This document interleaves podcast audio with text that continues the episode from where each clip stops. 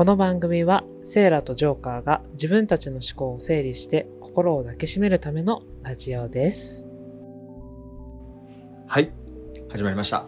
始まりました。よろしくお願いします。はい第1回目エピソード1ですね始まりました、はい。始まっちゃいました。お久しぶりです。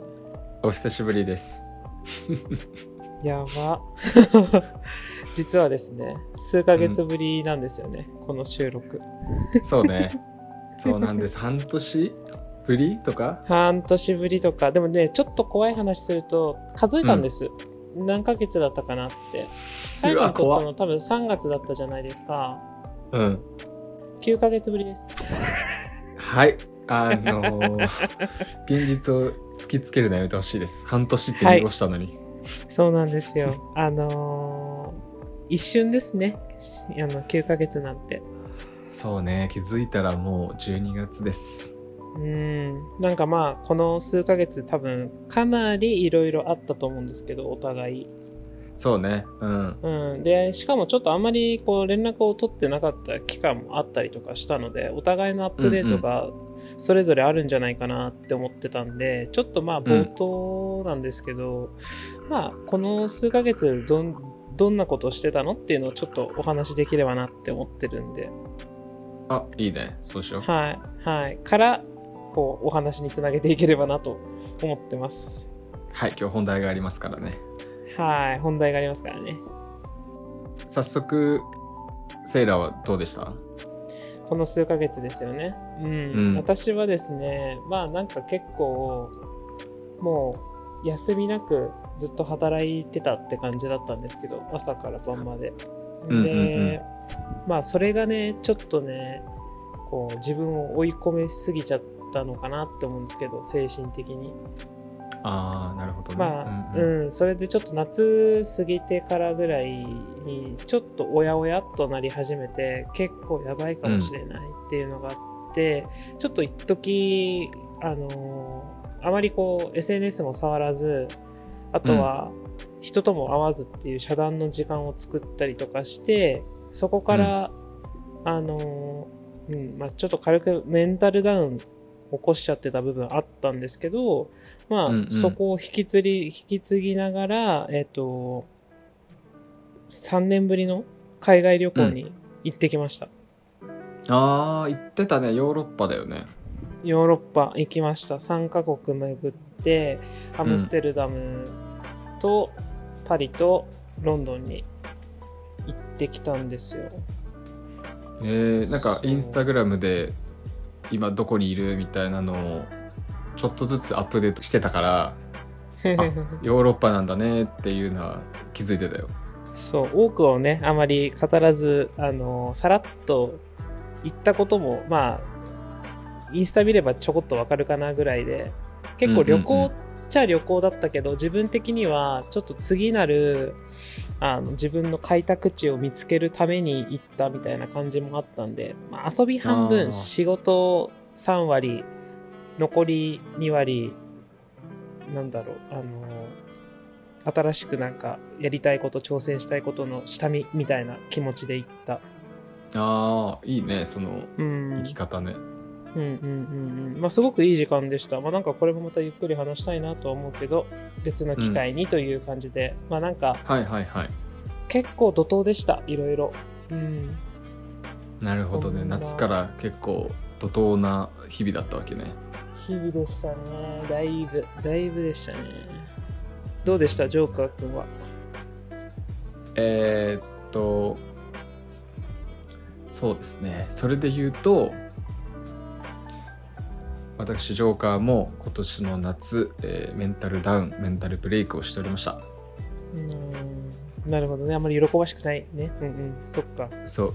でもなんかそうセイラと同じ時期ぐらいにメンタルダウンをしてて俺もまあインスタグラムをこうアクティブに動かすとかもやめてたしうん。そうでなんかその期間に今あのメモ帳？こう黄色いメモ帳に言葉を書いてみたいな表現というか、こうを唯一続けてまして、うんうんうん、でちょっとその数ヶ月メンタルブレイクしてから始めたそのメモ帳でちょっといろいろ心情の変化とかがあったんでちょっと今回、うんうんあのもうこのまま本題につなげようかなと思うんですけど、はいあのセーラ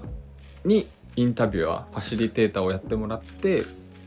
ちょっと今回この回エピソード1は俺がこの夏メンタルブレイクして始めたメモ帳の裏側っていうのを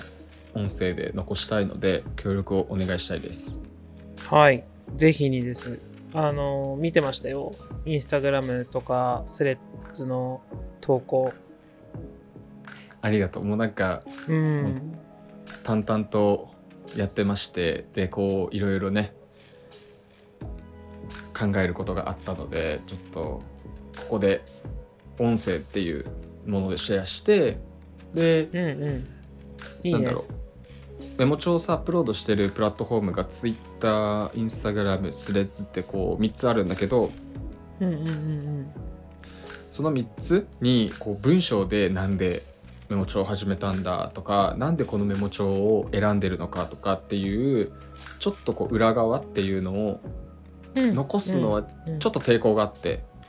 というのもなるほど。まあ誰でも覗けるしこう簡単に情報を抜けちゃうじゃんから、うんうんうん。あのこうやって音声でちゃんと聞かないと自分の時間を使って聞かないと吸収できないところにのみ残したいっていうので音声を選んでますうんうんうんうん。いいね。なんか、記念会だね。そうあの、うん。このポッドキャストを再始動しますのでそれのこう勢いづける意味としてここを第1回使わせてもらいますぜひです。はい。じゃあ、早速、いろいろ聞いていければなと思うんですけど、まあ、まず、はい。あの、ジョーカーは、あの、ヤンマンでブランド動かされてたと思うんだけど、そのなんか、あの、ブランドの活動みたいなところって、なんかここ数年とかって、なんかどういう動きされてたのかなっていうところに加え、なんかここ2年とかって、なんかそこ、うん。あの、まあ、それこそ私は一緒にね、別でお仕事とかしたりすることもあったから、なんとなくうどういう動きしてるのかっていうのをこう拝見させてもらってて、なんかうん。ブランドの仕事に注力っていうよりかは、なんかどちらかというと、こう結構いろいろアクティブにクライアントのお仕事とかも受けてる印象を持たれてたんだけど、実際なんかどういうバランスで、あの、お仕事されてたのかなっていうのをちょっとお話聞きたいなって思ってて。そうね。それで言うと、こうずっと今まで2016年かな「ヤングマンデー」っていう屋号で絵を描いたり写真撮ったりふ洋服作ったりっていうのを2016年から始めてまして、うんうんうん。ずっとこうやりたいこと表現したいことだったり自分がは発信したいメッセージをどうキャンバスに載せるかとかこう常にやりたいことが溢れててそれを一番発揮してたのがヤングマンデーっていうのでずっと続けてきてたのね。うん。うんうんそう。で2021年に入った頃にこうデザイナーとしての顔も持ってるんだけどそっちのデザイナーとして仕事を依頼したいっていう案件がありがたいことに増えてきてうん。でうんうんうんそのいただくデザイナーとしての仕事の一つ一つの規模が大きくて、うんうん。そうなのでちょっとそっちに時間を費やさなきゃいけない費やしたいって思うようになったことでちょっとうんもともと自分が自由に表現してた場所、ヤングマンデーっていう場所をこう自然とそっちに割く時間が減っていってデザイナーとして、でデザイナーとしての活動ってヤングマンデーでは一切発信してないのでなので、うん。そうそうそうそう。なんでヤングマンデーのファンは見てくれてる人は活動休止してるみたいな。もう完全にこう作品が更新されなくなったし生きてるかどうかもわからないみたいな状態にまでなってたのでこの2年間はすごい不安に思わせてしまった方もいらっしゃるなとは思ってて実際に DM で「お元気ですか？心配してます？更新がなくて」っていうメッセージをもらうぐらい 止まってた。うんなるほどね。そっかそっか、うそういう裏側があったんだね。なんそうか、そうそうそう。私、それこそヤンマンファンだから、普通にインスタとか見てたんだけど、毎週月曜日とかになんかメッセージとか出してるのは、投稿されてたりしてるのは見てた。そうね、そこだけは唯一あのやめずに毎週月曜日「Have a good Monday」って言ってメッセージ「いい月曜日にね今日からの1週間頑張ってね」っていうメッセージだけは欠かさずもうそれだけだねでもいいね。なんか、うん。月曜日は憂鬱になる人が多いから、うんうん。なんかそれを俗に言うサザエさん症候群って言うらしいんだけど、えそうなの？そんな言葉あるんだ。そう、あるみたい。なんか、月曜日が来るのが嫌だみたいな。ずっと日曜、日曜日がいいみたいな。なんかわかんないけど。まあまあまあまあそうだよね。そうそうそう。月曜日憂鬱だもんね。うん、まあなんかそこにそのメッセージがあったりするのってすごくなんかあの浄化らしいなって思うしそこに救われてた人は多かったんじゃないかなって思って見てましたね。うん、そっかそっか。そうね。そうそうそうそう。その葛藤にの狭間にいたという感じか。うん。うん、そうね。だからそうね。あの去年の年末にデザイナーとして成長しているなっていうこうスキルアップしてるっていうのを感じる瞬間があってでそうそうそう。でその時に同時に表現者としての自分が2年前から全く進めてないこと。なんならうん。進んでないからゆえに後退してしまってるっていうギャップに気づいた瞬間があって。うんうんうんうんそうそうそう。だからデザイナーとして成長してるけど表現者の自分は死んでってるっていうところに気づいてなんか向き合おうと思ったんだけど向き合うっていうか、うん。自分のこの現状本当にやりたいことは表現者としての自分だからなのにその自分を全く見せずにでまあなんていうのデザイナーとしての部分のみに注力しててちょっとそのちょっと本ありたい自分とずれてる自分に気づいてうんうんうんそうなんだけどねそこでねあの気づいた時に向き合えばよかったんだけど その時は、うんまあ、デザインの仕事が楽しかったしっていうのもあって向き合わなかったんだよねその時に。うんなるほどね。でもなんかちょっとこれ聞いてる人がクリエイティブな仕事に対しての,、あの価値観の違いみたいなところがあるからなんかデザイン業自体も、それも表現者じゃんって思う人もいそうな気がするけどジョーカーの中の立ち位置では表現者っていうのはそのアーティストとして、まあ、自分がそのブランドをもう一つの表現の場所として使っていたっていうのがあるってことだよね。そうだから俺のデザイナーと表現者の違いっていうところの話をしておくとうん。なんかデザイナーで求められることは、まあ、クライアントありきなんだけどあの、クライアントがこういうものを作ってほしい。であなたにお願いをしたい。あなたのクリエーションが好きなのであなたにプロジェクトに入ってほしいですみたいなので、うん入るのでクライアントの理想のものを作るとか、クライアントがターゲットにしているユーザーが好むであろうフィットするであろうデザインを作るっていう形なんだけど表現者っていうのはもう本当に俺自身の内なる思いうんをうん。自分のフィットする表現方法それが絵なのか写真なのか洋服なのかはその都度変わってくんだけどうんうんも自由に何の制限もなく自分がやりたいこと好きなことで表現をしていくのが表現者うん、うん、そうだね。俺の、うんそう俺の考えでは。であの、前者のクライアントからの要望に対して自分ができうるデザインを渡してっていうこう、まあ、ちょっと制限のある中でやっていくっていううんうんうんうんスキルは上がってるんだけど後者の本当に自分が誰かに伝えたいっていうところを全くやれてなかったっていうのにすごいギャップを感じてたんだよね。うーんそっかそっかそっか、なるほど。じゃあ、まあ、次の質問とも結構通ずる部分だと思うんだけどまうんうん。あなんかそのメモ帳を始めるきっかけだったりとか、なんでこのメモ帳だったのかっていうところ、まあ、これはなんでっていうのはあの他にもいろいろ方法あったと思うんだよね。あの、うんうん。ちょっと思いつくあの例があまりにもないんだけど、あの、半紙に 紙を書く書書道みたいにみたいなとかいろいろ方法あったと思うんだけど、なんでメモ帳なのかっていうところ、そこをちょっと聞きたいなと思って。そうね。なんかもう始めたきっかけっていうのはまあさっきの話したんだけどその。デザイナーと表現者で本来のありたい自分は表現者に近いっていうところで、まあ、ギャップが生まれてて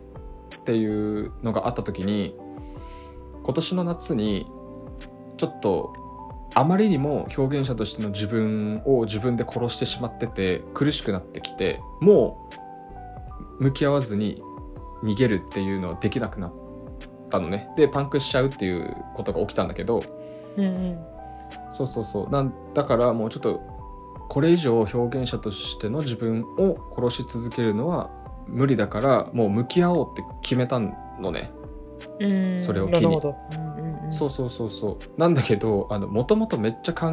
えるのあ考えすぎる性格？うん。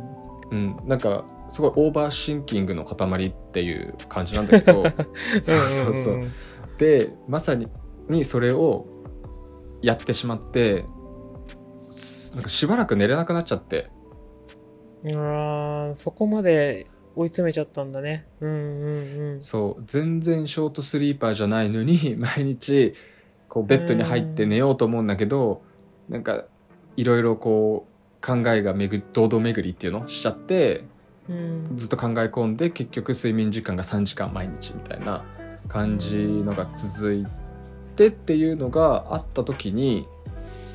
もうまあ自業自得ではあるんだけどしんどくてそれがあまりにも。で、まあたまたまこう目の前にあったメモ帳にその時考えてたことを書いてみたのね。うんうんうんなんかそしたらこうなんだろうな自分がその時考えてた思考に区切りをつけたというかあ自分はこう思ってるんだっていうのをこうちゃんと思考を整理してアウトプットするっていうことで心が軽くなったというかこうちょっとうん。楽になった感覚があったのね。うんうんうん。そう。だからあもしかしたらこれ自分の考えてることを言葉にするっていうアウトプットを続けることで何か心が軽くなるきっかけになるんじゃないかっていうもう全く確証はないんだけどもう本当にそのかすかな希望をあの胸に毎日やろうって言ってやり始めたのが最初、なるほどね。そう。このメモ帳だったのにも何か訳があったのかな？すごくアイコニックじゃない？なんか黄色でさ、うんうんこう見慣れない人は、まあ、見慣れないというか特に多分日本カルチャーでこうあの暮らしてたりする人は結構目新しいのかなと思ってて、そうね。このメモ帳、名前まあ正式名称はリーガルパッドっていうんだけどうんうん。これは海外ではもうポピュラーなメモ帳ではあってもうんなんかコンビニにも売ってるしスーパーにも売ってるぐらいで、うんまあ、日常的にこう使われてるんだけどなんでそれとつながるかっていうと俺昔父親とフフランスに2人で住んでたことがあって。うんうんうんそう。でその一緒にあの暮らしてた父親がもう朝5時に家出て夜の7時8時に帰るみたいな仕事をしてたからその朝うん。5時で寝,、寝てるのね俺は。から、うんうんうん父親が寝てる俺にまあメッセージを書いてそのリーガルパッドにね。で仕事に行く。で、俺が朝起きてその父親が残したメモ帳のメッセージを読んででそのメモ帳の内容っていうのは今日はこうこの勉強をしないみたいなとか今日は何時に帰るよみたいな内容は何気ないことなんだけどうんそうなんか俺にとっては父親との思い出が詰まってるメモ帳っていうところがあってまあ父親が俺にメモ帳でこうメッセージを書いてくれてたみたいなのに習って俺も俺に言葉を書いてみようっていうので選んだかな。うーんなるほどなるほど。なんかすごい素敵な、ハートフルなお話だね。そう、うん、そうね。あの、うん。父親との思い出の品って感じかな。だからもう、そう、日本に帰ってきてからもずっとあのメモ帳を使ってるから、もう俺の日常生活でメモするならあれってもう決まってる。るなるほどね。結構何かアウトプットするってなったらそれを使うのは結構日常的だったってことねそう、友達に手紙を書くのもそうだし、へえ作品を作る時のなんか殴り書きもあれにしてる。うんうんうんうん。なるほどなるほど。じゃあ、うん。結構身近な存在というか当たり前の存在というかそういう感じなんだね。そう。へえなるほど。じゃあ次の質問に移りたいなと思うんですがはいはい。なんか私個人的にそのヤンマンのあのツイッターあー失礼しました X ですねはい X にて、あの、投稿されてるのも拝見してたんです。あの、結構いろいろね、あの、言葉をさ、こう紡いでたりとかするじゃないですか、ジョーカー君は。で、そうね。インスタのそのヤンマンの作品とかでも、なんかすごく、なんか、一言で文章をまとめたりとかして、こう、なんかちょっとクエスチョニングな、あの、キャプションにさせてたりとか、はたまたそれが作品にちょっと反映されてたりとか、なんうんうか、ん。すごいいろいろ言葉を大切にする方なんだなってすごい思ってて、で、うん。なんか、もともとそういう、なんか、こう、なんか、作品で絡まされたりとかしてやってるの見てたのを知ってたから、結構なんかこの最初のメモ見た時に、あ、なるほど、みたいな。なんか結構これをダイレクトに出してってるんだなっていうので、私はあまりびっくりはしなかったんだけど、なんか結構、こう、息するように言葉をこう、なんか扱ってるのを見ていて、なんか、うん。ジョーカーはにとってその言葉ってなんかすごく身近な存在なのかなと思ってて、うんうんまあ、誰にもね身近な存在ではあると思うんだけどなんかすごく思い入れもあるんじゃないかなと思ってて、なんかどういう立ち位置で言葉っていうものと向き合ってるのかなっていうのをちょっと聞きたくて。そうね。それで言うと、なんか俺の表現は、そうね。俺が考える愛とか幸せ、うん。うんうん、っていうのをまず言葉にしてで、うんうん。えーっとその伝えたいメッセージがそこで出来上がります。うん。絵だったり服だったりこうキャンバスをその都度自分にフィットするものに変えていって今までこう外に発信をしてきたのね。うんうんうん。そう。だからあの言葉がもうどの作品にもついてくる形。まあ元が言葉から生まれるんだけどうん。そう言葉はそうねなんかこう作品の根源というか自分が伝えたいメッセージを持って作ってるからすごい大切にしている部分だし、うん。まあ、誰かに何かを伝える時に言葉が一番伝えやすいものだなって俺は思ってるからそうね。うん。すごくうんオーセンティックな考え方だよね。うん、そうだと思う。そうまあ、うんあのいろいろねいろんな人がいるので言葉じゃなくてこう態度で示すとかいろいろこう方法はあると思うんだけど、まあ、俺は言葉で伝えるのが一番やりやすいし自分の気持ちを相手に正しく伝えるっていうのが一番やりやすいのが言葉なのでうん。ずなるほどね。そう。でも正しく使う伝えるっていうことは正しく言葉を使わないと言葉を大切にしないとそううまく伝わらないのでそこはすごい慎重になる、なってるのかもしれない。うん。なるほどなるほど。うん、そういう考えで言葉と日々向き合ってらっしゃると。うん、そうね。ん。なんかそのまあ明確なそのあのメモ帳を始めた理由っていうのはあると思うんだけどその始めた当初の感情の変化とかって感情っていうかまあ、うんまあ今は数ヶ月経てっていうのがあると思うんだけど振り返ってみてその当時の感情って、スタートの時はどういう感情だったのかしら？そうね。もう3ヶ月前は本当にひどかったね。なんかというのも、なんか俺ってすごい完璧主義で失敗する自分を周りに見せたらいけない。だから失敗なんてしちゃダメだっていうので今まで生きてきてて、ストイックすぎる。うんうん。はい。でなんかそのできない自分が見つかるともうすぐ自己嫌悪自己批判みたいな性格をしてるわけ。うんうんうんうん。でその今回表現者として2年間もあの作品を出してこなかった。自分の伝えたいメッセージをアウトプットしてこなかったっていう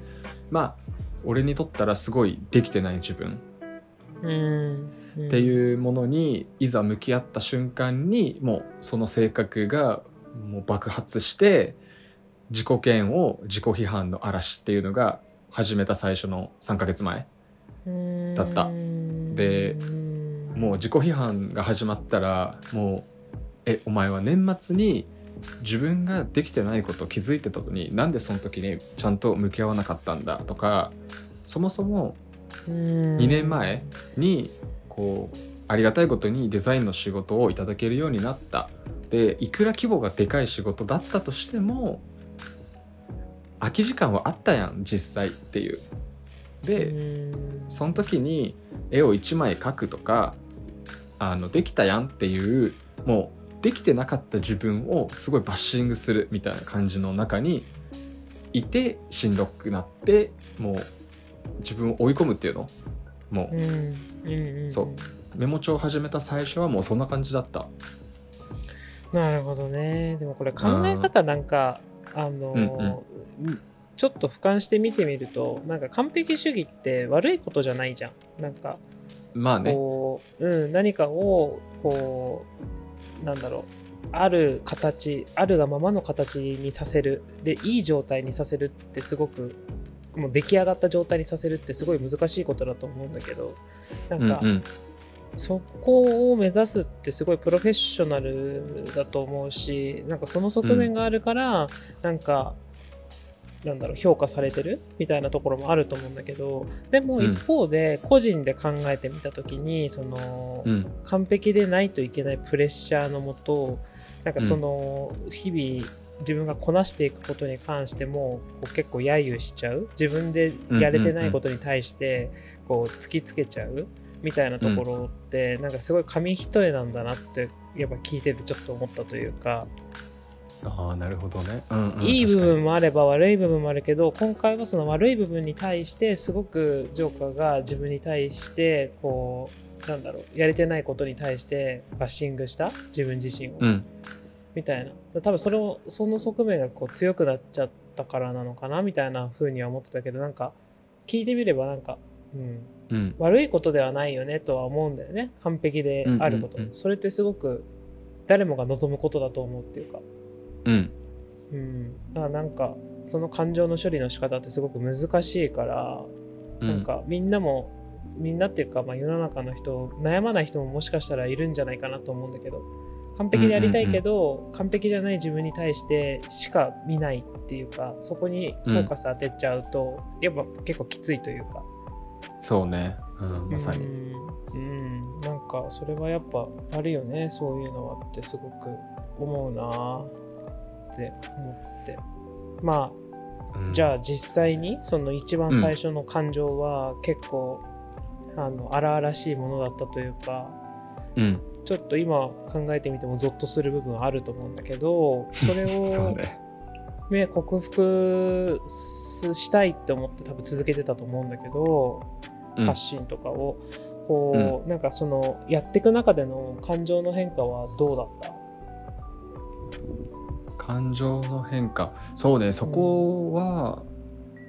なんかこううわ心が軽くなるかもって思った日から2週間ずっと続けてたの。うんうんうんうん。で心がな軽くなるかもって思って続けたのに2週間やってみても全くこう軽くなる気配がない。もう1ミリも変わってない。しんどいっていううん。状況になってた2週間ぐらいね。なるほどね。そう。ん。であのしんどすぎてもう信頼してる友達に今まで何弱い自分を見せる行為だからしてなかったんだけどもうちょっとしんどいからうん。話聞いてくれって言ってご飯に誘うぐらいにまでなっちゃってて。うんうんうん。うん。でその時に会ったしこの友人の一人にセイラがいて表参道のカフェで、あの 話を聞いてもらったんですけど覚えてます？覚えてます。しっかり覚えてます。はいはいはいはい。あの日ね。うんうん、うん、そあの日が結構ターニングポイントになったと思ってて。そうなのね。なるほど。そうそうそうそう。なんかあの日こうセイラに会ってうんうん。まあしんどいんだよねみたいな話をまあさらっと話した時にセイラがもう開口一番うん。なんかメモ帳あの見てるけど自分に厳しい言葉を並べすぎててすごい心配してたんだよねっていう言葉を言われうんうんでなんかまあそれに加えてこうしんどい時はさ、まあ、なかなか難しいかもしれないけどなるべく自分を癒す言葉だったり愛してあげる言葉をかけてほしいよみたいな。うん。で言葉って自分に返ってくるものだから返ってくるんであれば愛ある言葉をかけた方がいいよねっていう。できっとジョーカーにもそれがちゃんと返ってくるから難しいかもしれないけどなるべく愛ある言葉をかけてねっていうのを言われてなんか結構そこでハッとしたんだよね。自分追い込んでるじゃんっていう。ああなるほどなるほど、うん、メタ認知できたんだねそこで。そう。とかなんかそっかうん。そうそうそう。そうそこで実際になんか自分の言葉ひ振り返ってみてなんか他人に期待をするなとか見返りを求める優しさは本当の優しさじゃ、優しさじゃないとかなんかそういう言葉をかけててなんか言ってることは間違ってるとは思ってないんだけどなんかあまりにも厳しい表現すぎるなっていうのがあのその時振り返って思ってでししかもそういう命令口調のものばっかりをこの2週間かけててそりゃ心が軽くなるどころかバッシングを自分でただ言葉にしてるだけじゃんっていうところになんかハッとしてうんそうなんかだからそっからはなんかそのそれセイラに会った以降はまあ最初はすごい意識的にやらなきゃいけなかったけどこうなるべく愛ある言葉に変換してアウトプットしてっっていうのをやるようになったんだよね。なんかそしたらねあのセイラの言う通り愛ある言葉が自分に返ってくるっていうのがこう起こり始めて少しずつこう心が軽くなってって自己需要がねできるっていうところに迎えるようになったんだよね。すごいな。なんか私あの時のその話したやつそんなになんか印象的だったとは全然知らなかったけど、あのうんうんすごいなんか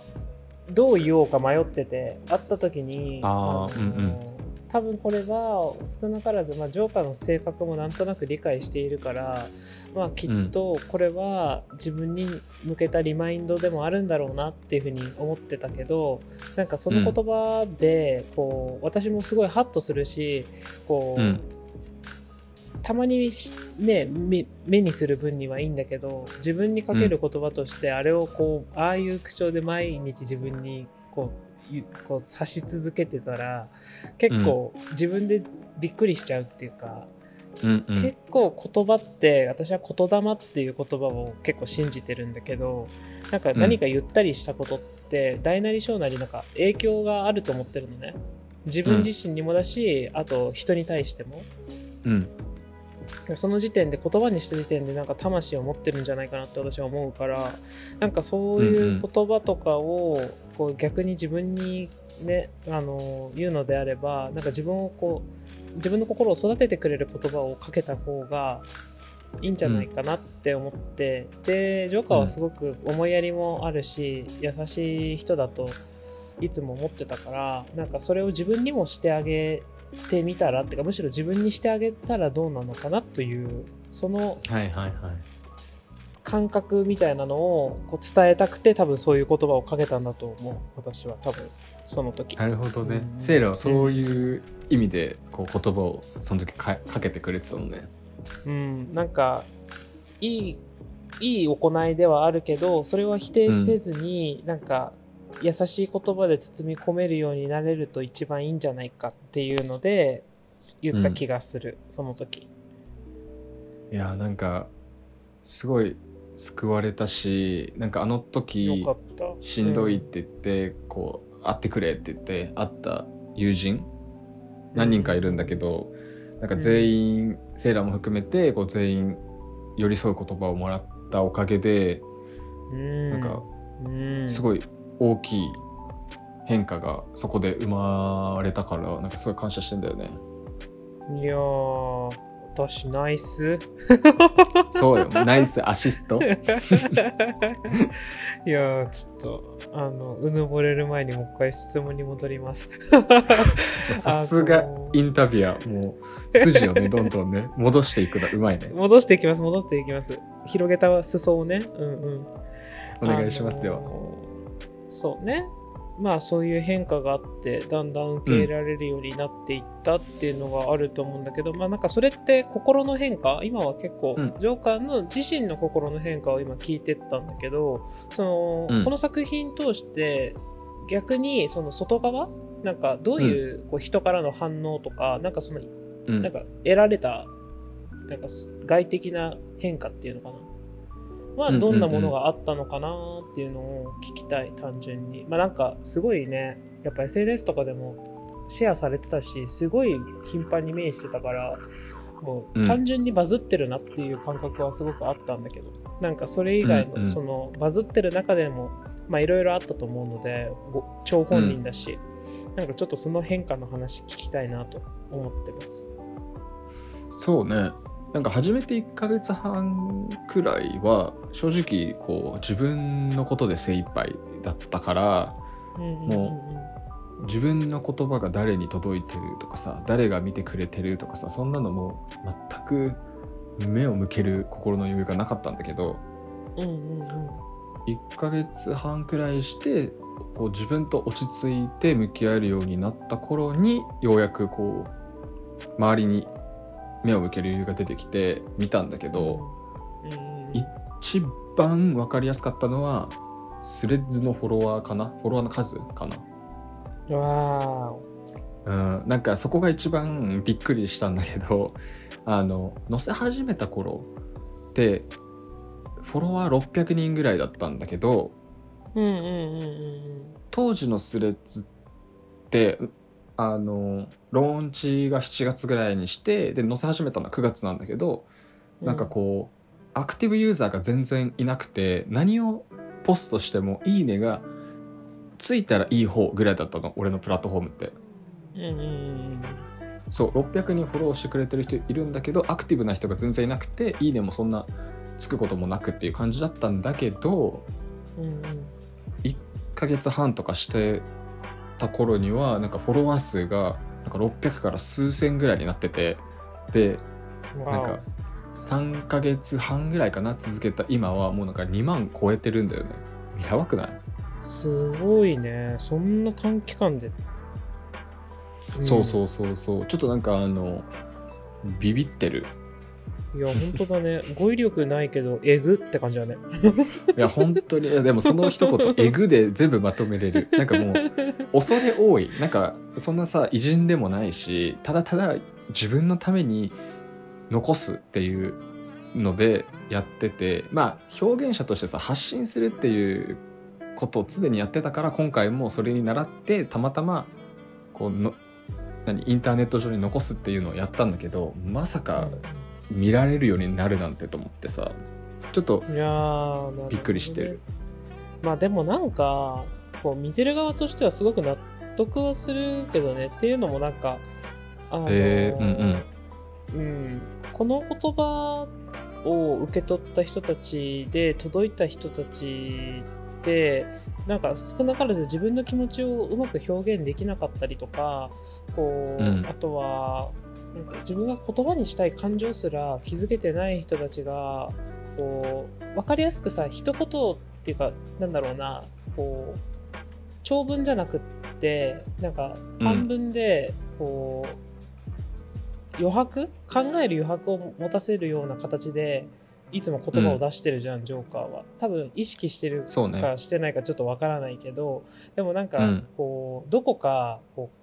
う自分ごとに捉えるなんか余白を持ってる言葉の出し方をしてると思っててだからそれを見た人たちが、ああ自分はどうかなとか考えるこう隙間というかがあったんじゃないかなって思ってて。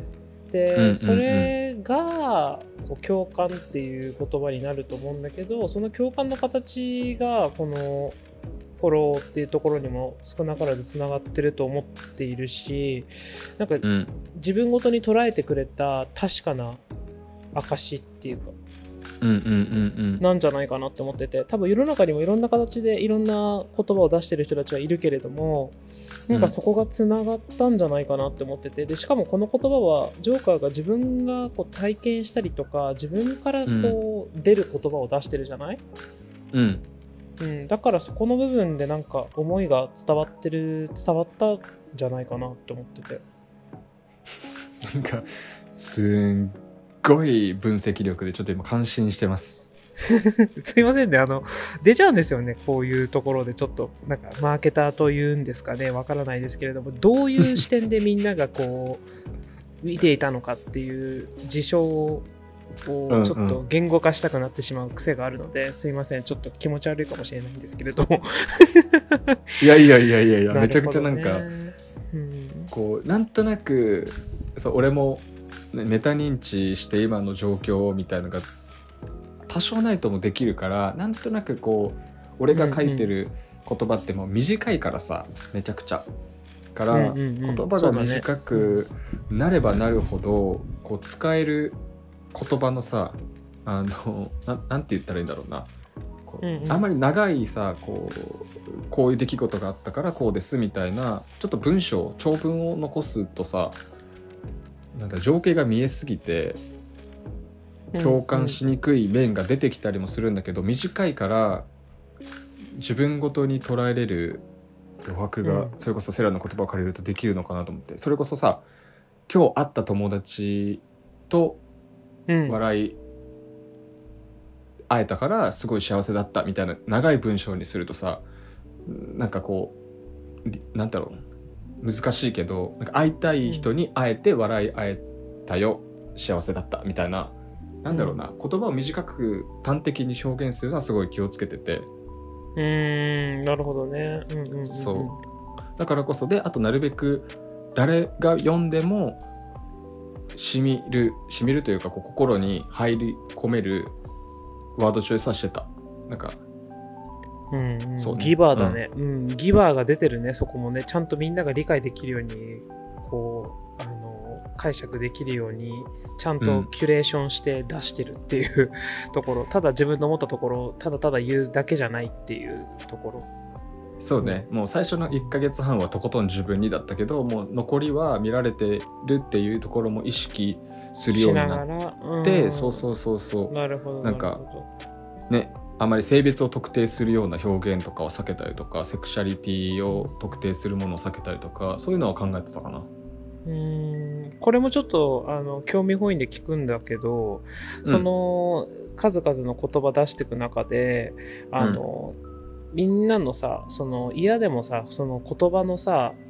だって何個も何個も出してるからこうなんか傾向みたいなのが出てくると思うんだけど、うんうん。あのその反響がある言葉とあとそうじゃない言葉っていう部分でなんかどういうなんか違いがあったりとか面白い違いがあったら教えてほしいなっていうのと、なんかみんなが抱えてるもしかしたらこういう言葉欲しがってるのかなとかこういうことに悩んでたりするのかなっていう、なんかちょっとしたインサイトうんってあったりとかした意外なインサイトっていうのかな？まあそうね。まあでも確かにこういいね数がさ SNS って家でもつくじゃんね。うんうんそう。でその「いいね」ってまあ俺は共感したりとかする時に送ることが多くて同じように共感した時に送る人も多いと思ってて、うん。うんうんうんうん。そう。でそれで言うと上げてる言葉によって全然その数違ったねうーん。そうあやっぱそうなんだね。うんうんう。んなんかいいね数全然全てじゃないしなんかうんアルゴリズムでたまたまそうなったっていう可能性はあるんだけどセルフラブに近い言葉と逆にこう喝を入れる言葉っていうのに反応が多かったかななんかそうね俺もそうなんだけどさ人に優しくできるけど自分にな何自分のことになったら途端にできなくなっちゃうみたいなさ人が。セルフラブの言葉を見た時にそうだよな自分にも優しくしないとって気づいてくれたり逆にさ、うんうん周りの目を気にしすぎてた人がうわ人の目気にしすぎてたから自分の人生に集中をしないとってこうシャキッとさ背筋伸ばすような捉え方をしてくれてたりとかっていうのがあったのかなっていうところは感じてるね。うーん、面白いね。なるほどうんね。やっぱみんな自分のことになると鈍感なんだね。とか、あとは甘えというか、ちょっと厳しい言葉、自分がちょっとあまり頑張ってないかもってどこか思ってたりするから、その言葉もらった時にハッ,、ハッとするというか、思い当たる節があるじゃないけどね。そうねなんかそういうふうに捉えてくれた人が多いからこう数字に変化があったんだなーって勝手に思ってて。うんそうあとねあの面白いのはこう俺の言葉って正直誰にでも言えると思ってるんだけど、うん。その言わない人が多いから言ってる俺が際立ってたのかなっていうこの数字がさフォロワー数とかいいね数とかがい異様にさついたのってなんかこうそういう側面もあるんじゃないかなっていう気づきもあってまあもちろんそのリーガルパッドっていう黄色いメモ帳っていうので目を引いたっていうのはもちろんあるんだろうけどなんかそういうこともあるんじゃないかなと思っててなんかさっきもうん。言ったけどさ自分の気持ちを伝える時に言葉が一番正しくつ伝わりやすいって思ってるから特段こう言葉にするっていうことに抵抗なく今まで生きてきてはいるんだけど、なんかこう恥ずかしいっていう気持ちとかがあって言えないっていう人もおそらくいるからだからこそ言ってる俺が際立つというか。うんうんうんまあ結構なんか言葉がこう直接的な感じもするからちょっとなんか照れくさいって思っちゃう人もいるかもしれないけど、そう思うってことはもしかしたら日頃から言葉にあまりできてないのかもしれないね。うん、いやなんかね。いなんかねコメントが来てこおおそうなんだ。うそうなんかポエムを垂れ流してて恥ずかしくないのっていうコメントが来たんだけど その時にすごいね。うんうん。シンプルに俺あこれってある人から見たら恥ずかしいことなんだこうやって素直に言葉にするのってと思ってあそうなんだねって思ってだから俺全然全くさこう言葉にすることを恥ずかしいって思うタイプではないから、あうん。なるほどってそうか捉える人がいるんだっていうのをもう勉強になった。なんか面白がれるポイント。なるほどね。確かにそれは、なんか、人によって感覚の捉え方って違うのかもしれないけれど、こう、その直接、ね、言葉にしてたり、結構さ、なんか、うん。こう確信をつく言葉が多いから、うんびっくりしたのかもしれないね。なんか、ド直球というかさ。そうねなんかそういうのが苦手な人も一定数いるだろうからまあその一気に見られる数が増えちゃったからそういう人たちにも届いたんだなと思ってちょっとなんか申し訳ない気持ちとうんうんうん発見とで面白かったよなるほどね。いろんな声がありますね。うん。そう面白い。面白いね。うんうーん。なんか、その、こういうの経てって、こう、うん。なんか、3ヶ月か。うん。なんか、内的な変化、かなりあったっていうのは分かったんだけど、こう、今うん。どうなんだろう、この、ジョーカー的には始めた当初と今比べてみて、自分が本来、こう、なんだろう、達成したかった、うん。なんか、部分っていうのは、こう、クリアできたのかな？そうね3ヶ月前に自己嫌悪自己批判のこう嵐の中にいたっていう話を冒頭にしたんだけども今はなんだろう自己授与できるようになってこう、うん。そう自分愛して割と穏やかな心になった気がする全然あの完璧じゃないんだけどね、いやいやいやいや、いいんですよ。なるほどね。すごいね。3ヶ月でそのせ変化がわかるんだね。うん。なんかまあもちろんさできない自分もいるじゃん、うんうんうん。そうであの始めた当初の目的の一つとしてそういうさできない自分、まあ、弱い自分っていうのと決別するっていうので始めた部分も、まあ、ほんの少しあったんだけどうん。なんかう今はできない自分も弱い自分も俺の一部であって決別する必要は全くないし決別、多分どうあがいてもできないからもうそれだったらもうしょうがない。そういう一面も自分っていううん。ので、受け入れて許して一緒に生きていくっていう風にやろうって心から思えるようになってそうそうそう。だからでうんできない自分も認めつつ、まあ、できた自分に目を向けるっていうことを意識的にやるようにもなったから毎日「お前よくやったよ」っつって声かけて寝るみたいなことをやってるね。うん。いや、めちゃくちゃいい習慣だと思う。それで自分、自分、自己愛がこう成長していくっていうか、そうそうまだね、3ヶ月っていう短いスパンの中ではあると思うけど、これがどんどんどんどん蓄積されてったら、もっともっと受け入れられる自分うんがこう育つだろうし、ってことは多分余計また人にも優しくできたりとかもすると思うし、うんなんか、すごい変化がまた生まれちゃうかもだね。そうなんかもうなこのなんか心がさグラデーションで変化していくのをしていくしていったかのを今自分で俯瞰でこう見るといや3ヶ月でよくやったよ俺と思ってさいや、すごい自分を。褒めたいうんすごいと思う。3ヶ月でも気づけない人は気づけなそう。私とか結構鈍感なタイプだから、なんか、うん そんな3ヶ月じゃ私そんな達成できないなって思っちゃう。いやいやいやいやいやまあうん。む向き合うと覚悟を決めたら多分誰でもできると思ういやー、向き合いたいね。なんかまあ別の話長くなっちゃいそうだからあれなんだけどさ。そうあでもねなんか一つ一番自分を褒めたい部分があってうんうんっていうのはこの3ヶ月まあもがきしんどい時間もなんかあこれが愛する時間かってこう気づいたりとかするまあ濃密な3ヶ月を経てうん。うんっていうので、こうまあ表現者として何かに残したい形に残したいっていうところがもう後半の方すごい強くなっててうんうん。そう作品に残すぞっていう。でその原動力をもとに、えー、とこの3ヶ月をまとめた本とあとこの3ヶ月で出した150とか200ぐらいの言葉の中から10個厳選した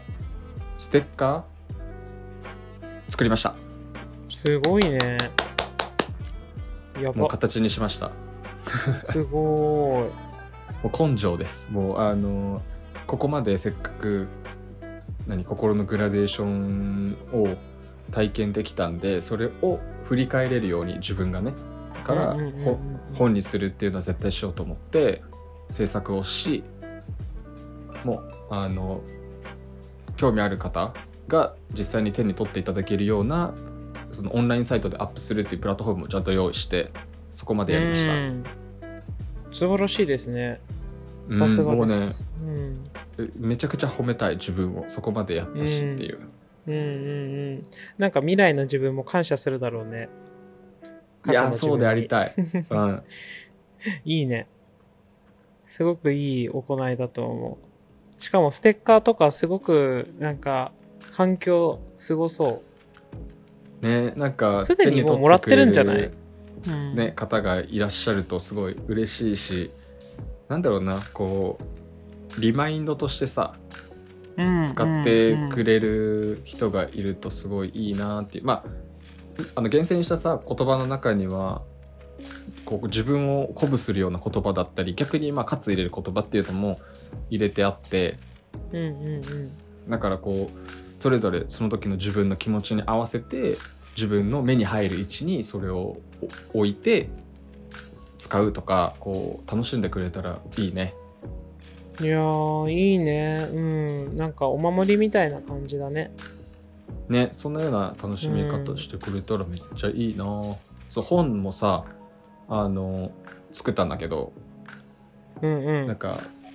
まあ、正直さ自己啓発本とかさエッセイ本みたいな類に思われそうなんだけど全然そんな大層なものではなくてあのうんうんうんうん。ていうかまあそういう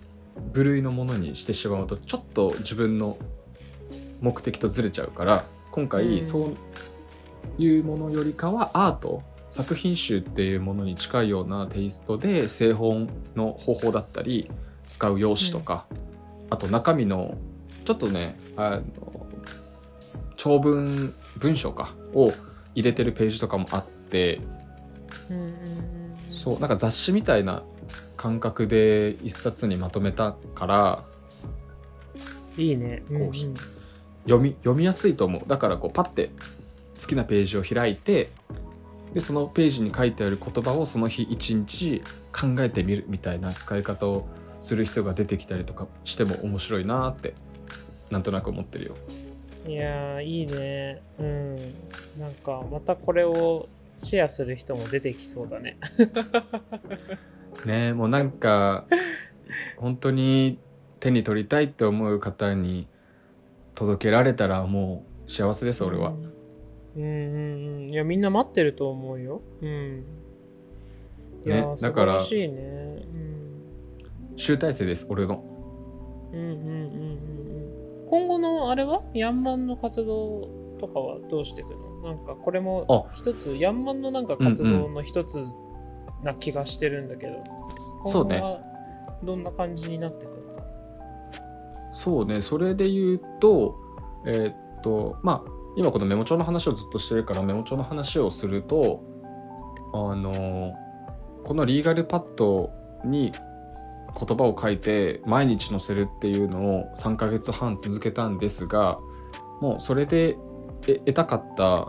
もの自分を愛するとかこう弱い自分に向き合うとかっていう目的は果たせましたので、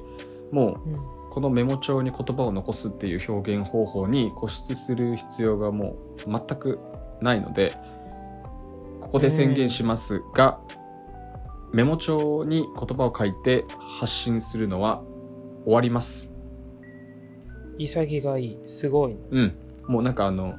目的達成したのでこのままなんだ見られる見見られやすいコンテンツだから続けようとかそういうちょっと変な邪念が入ってくるのでもうきっぱりやめてえーっと言葉を発信するっていうスタイルはちょっとまた別の表現方法を使ってやるので、うんうん言葉は発信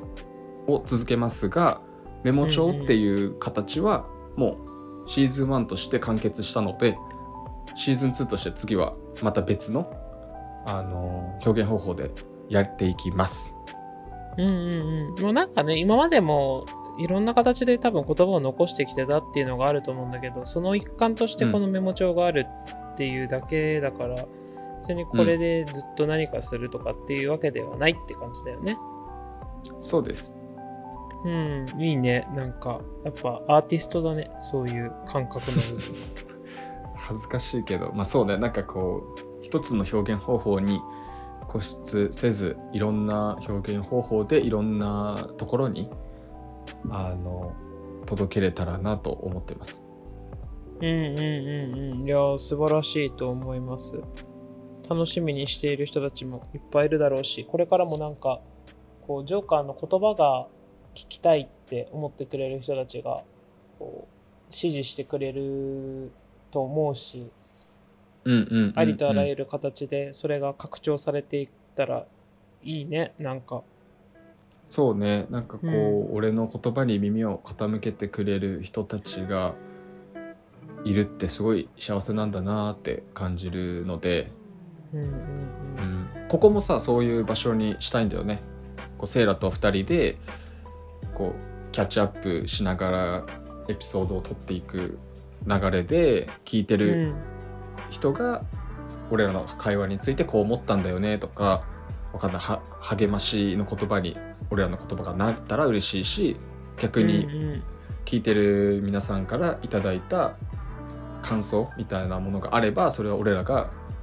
真摯に向き合ってすごい多分活力にするだろうしそういう場にここもしたいからやっぱ言葉をうんうんうん変わらず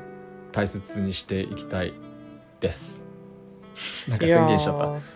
いいと思います。いや、そういう、そうだよね。いや、素晴らしいと思います。なんか、このメモ帳を経て、一皮も二皮も向けて、なんかいいね、成長、うん自己成長を遂げてらっしゃるっていうのが、もろにお話しっかり聞けたので、これを聞くだけでもなんか結構インスパイアを受ける方多いんじゃないかなって思う。かなもうこの音声を残すのも自分のためだからさ、まあ、セーラを巻き込みながらからあのそうね。この回を取れた意味がもう俺の中にはありますいやー、そうだね。なんか、いろいろ仕掛けていけるといいなと思いますし、こういうふうに記念として残すのはすごく光栄です。私も。ありがとうございます。いやこちらこそもう付き合っていただいたのと今ここまでねあの聞いてくれてる方もう感謝です本当にありがとうございますこんな俺の言葉に耳を傾けていただいて、うんそしてセーラ協力していただいてありがとうございますとんでもないです。第1回目、とてもいい回が取れましたね。うんうん。ねちょっと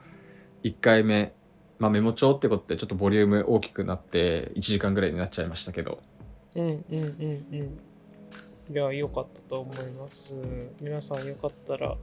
発売楽しみですね。あれ、発売日言いました？あそのジンあえっと本とステッカーは12月2023年の12月18日月曜日に